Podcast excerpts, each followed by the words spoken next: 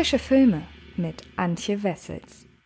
Hallo liebe Freds und herzlich willkommen zu einem neuen Frische Filme Podcast. Und äh, in dieser Ausgabe geht es um einen Horrorfilm, der hierzulande leider noch nicht erhältlich ist, aber wohl demnächst irgendwann kommt. Die Rechte oder die Vermarktungsrecht hält hierzulande der Disney-Konzern, weil der Film ursprünglich bei den Fox Studios erschienen ist. Und ähm, daher wird es jetzt äh, interessant sein zu sehen, wer den Film wann auf welcher Plattform rausbringt. Wer Zugang zu US-amerikanischen Streaming-Plattformen bekommen hat. Der kann sich allerdings den Film The Empty Man jetzt schon anschauen. Und meiner Ansicht nach sollte er das auch unbedingt tun, wenn er ein bisschen affin ist, was das Horrorkino angeht. Denn ich finde, The Empty Man ist ein sehr, sehr gelungener Filmkandidat und passt auch tatsächlich sehr gut dazu, dass ja in dieser Woche ein äh, Video zu meinen zehn liebsten modernen Horrorfilmen erschienen ist. Also da auch noch schnell ein Hinweis darauf. Und da spreche ich unter anderem über The Ring, einen meiner absoluten Lieblingsfilme. Und an den hat sich The Empty Man sehr deutlich angelehnt was der Grund ist, weshalb ich diese Woche hier im Podcast über The Empty Man sprechen möchte. Und worum es geht, das verrate ich euch jetzt. Denn es geht in The Empty Man um den ehemaligen Detective James Lesombra, gespielt von James Batch Dale, der vor einem Jahr seine Frau Hallison und seinen Sohn Henry bei einem Autounfall verloren hat. Seine seither ziemlich trostlose Zeit verbringt er als Verkäufer in einem Sicherheitsgeschäft. Eines Tages ruft ihn eine Freundin namens Nora, gespielt von Marin Ireland, zu Hilfe. Ihre Tochter Amanda, gespielt von Sasha Frolova, ist spurlos verschwunden und hat auf dem Spiegel ihrer Wohnung eine Nachricht mit dem Titel The Empty Man Made Me Do It hinterlassen. Die Polizei sieht trotz dieser Nachricht keinen Anlass zu ermitteln und geht davon aus, dass das junge Mädchen von zu Hause weggelaufen ist. Also übernimmt James selbst den Fall und entdeckt hinter dem Empty Man eine schaurige Legende, die ihn schon bald selbst in seiner Gewalt hat. Wer ist der Empty Man? Wenn du auf einer Brücke stehst und du eine Flasche findest, dann bläst du rein und denkst dabei an den Empty Man. Ach komm, Mandy, wie alt bist du? Erzähl weiter. In der ersten Nacht hörst du ihn. Und in der zweiten Nacht siehst du ihn. Und in der dritten Nacht? Na, in der dritten Nacht findet er dich. Findet er dich? In den 70er und 80er Jahren war es für HorrorfilmemacherInnen relativ einfach, große Horror-Ikonen zu etablieren. Basierend auf dem Hype rund um Figuren wie Michael Myers, Freddy Krueger und Jason Voorhees musste man seinem Killer nur irgendeine furchterregende Maske aufsetzen, ihm eine halbwegs spannende Hintergrundgeschichte verpassen und eine Kultfigur ward geboren. Das funktioniert bis heute. Obwohl längst nicht so erfolgreich und dadurch omnipräsent wie die zig Sequels nach sich gezogenen Teen-Slasher vergangener Dekaden, konnten sich selbst die Maskenfratzen aus The Strangers oder The Purge einen gewissen Status erarbeiten. Zuletzt wich der handwerkliche Aufwand, Schreckensfiguren mit Kultpotenzial zu kreieren, allerdings der simplen Entstehung am Computer. Und unter Zuhilfenahme Lama-Skripte wurde weder aus The Bye-Bye Man oder aus dem Slenderman ein vergleichbarer Kult, obwohl das Potenzial dazu, bestehend aus Wiedererkennungswert, einem einprägsamen Namen und interessantem Background, definitiv bestand. Regiedebütant David Pryor startet mit The Empty Man nun einen nächsten Versuch. Sein Titelmonster basiert auf einer bekannten Comicserie, hat also schon eine gewisse Fanbase. Ihre Hintergrundgeschichte ist interessant und sogar eklatanter Bestandteil des Films. Und nicht zuletzt sind die von ihm ausgehenden Todesregeln simpel. Und siehe da, trotz kleinerer Macken ist Prior ein äußerst gelungener Vertreter des modernen Horror-Thrillers gelungen, der seine Anleihen bei einem der besten Genrefilme jüngerer Geschichte findet. Anders als zuletzt etwa Hereditary, Get Out oder das Suspiria Remake lässt sich The Empty Man nicht dem seit einigen Jahren herangewachsenen Trend des neuen intellektuellen Horrors zuordnen, in dessen Folge diverse HorrorfilmerInnen plötzlich begannen, tiefgreifende Dramaschicksale mit Horrorelementen anzureichern, um anstatt banaler Schockeffekte das Grauen greifbarer Alltagsschicksale für sich sprechen zu lassen dass der in Anführungsstrichen nur eine geradlinige Spukgeschichte erzählende The Empty Man trotzdem eine Laufzeit von knapp zweieinhalb Stunden aufweist, deutet jedoch bereits an, dass der auch für das Drehbuch verantwortliche Pryor mehr vorhat, als einfach nur ein paar banale Jumpscares aneinander zu reihen, wie es viele seiner KollegInnen zuletzt handhabten. Stattdessen findet Pryor sein sowohl erzählerisches als auch inszenatorisches, dazu später mehr, Vorbild in einem modernen Genreklassiker der frühen 2000er. Gore Verbinskis Ring, das herausragende US-Remake des japanischen Horrorfilms Ringo. Nun lässt sich The Empty Man gerade dadurch nur bedingt so etwas wie Innovationen attestieren.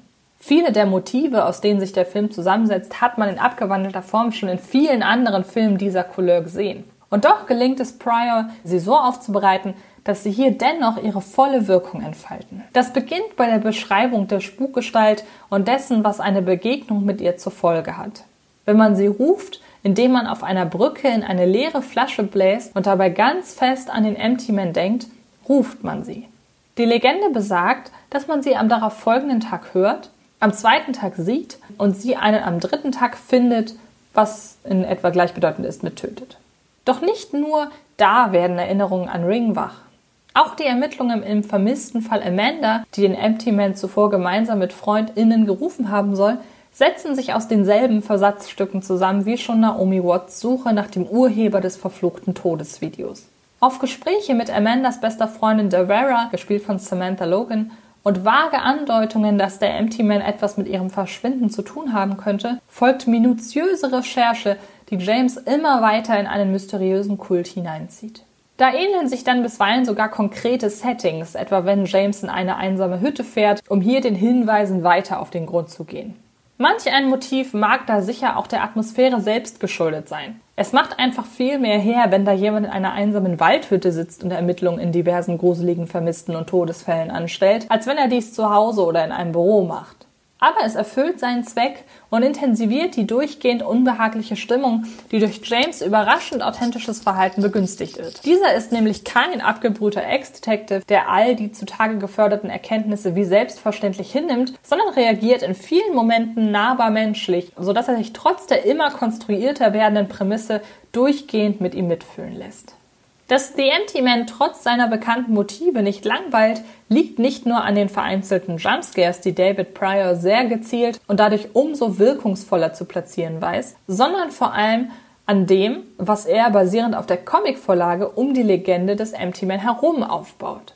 Im Gegensatz zu vergleichbaren Horrormonstern wie dem Bye-Bye-Man oder dem Slenderman haben die hier dargebotene Entstehung des Empty Man sowie die von ihm ausgehende Faszination für ihn Hand und Fuß. So nimmt sich Pryor etwa Zeit für einen 20-minütigen Prolog, der übrigens auch hervorragend als Kurzfilm funktionieren würde, in dem auf gleichermaßen kompakte wie intensive Weise die Vorgeschichte der Empty Man-Legende dargeboten wird. So werden einem die Ausmaße der Geschichte sofort bewusst, ohne bereits sämtliche Antworten auf offene Fragen vorwegzunehmen. Und dann ist da ja auch noch die Hauptfigur James, die mit ihrem Abziehbild eines vom Schicksal gebeutelten Ex-Cops, der den Alltag nur mit Hilfe von Medikamenten bestreiten kann und von schrecklichen Albträumen geplagt wird, zunächst wie ein lahmer Horrorfilm-Stereotyp wirkt. Doch selbst diese Vermutung entlarven die Ereignisse im Film mit der Zeit als Irrtum. In The Empty Man hat fast alles irgendeinen plausiblen Grund. Du kannst ihn fühlen, nicht wahr?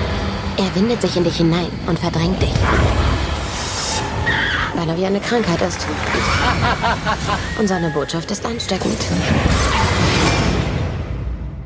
Der Empty Man, der Empty Man, der Empty Man, der Empty Man, der Empty Man, der Empty Man, der Empty Man,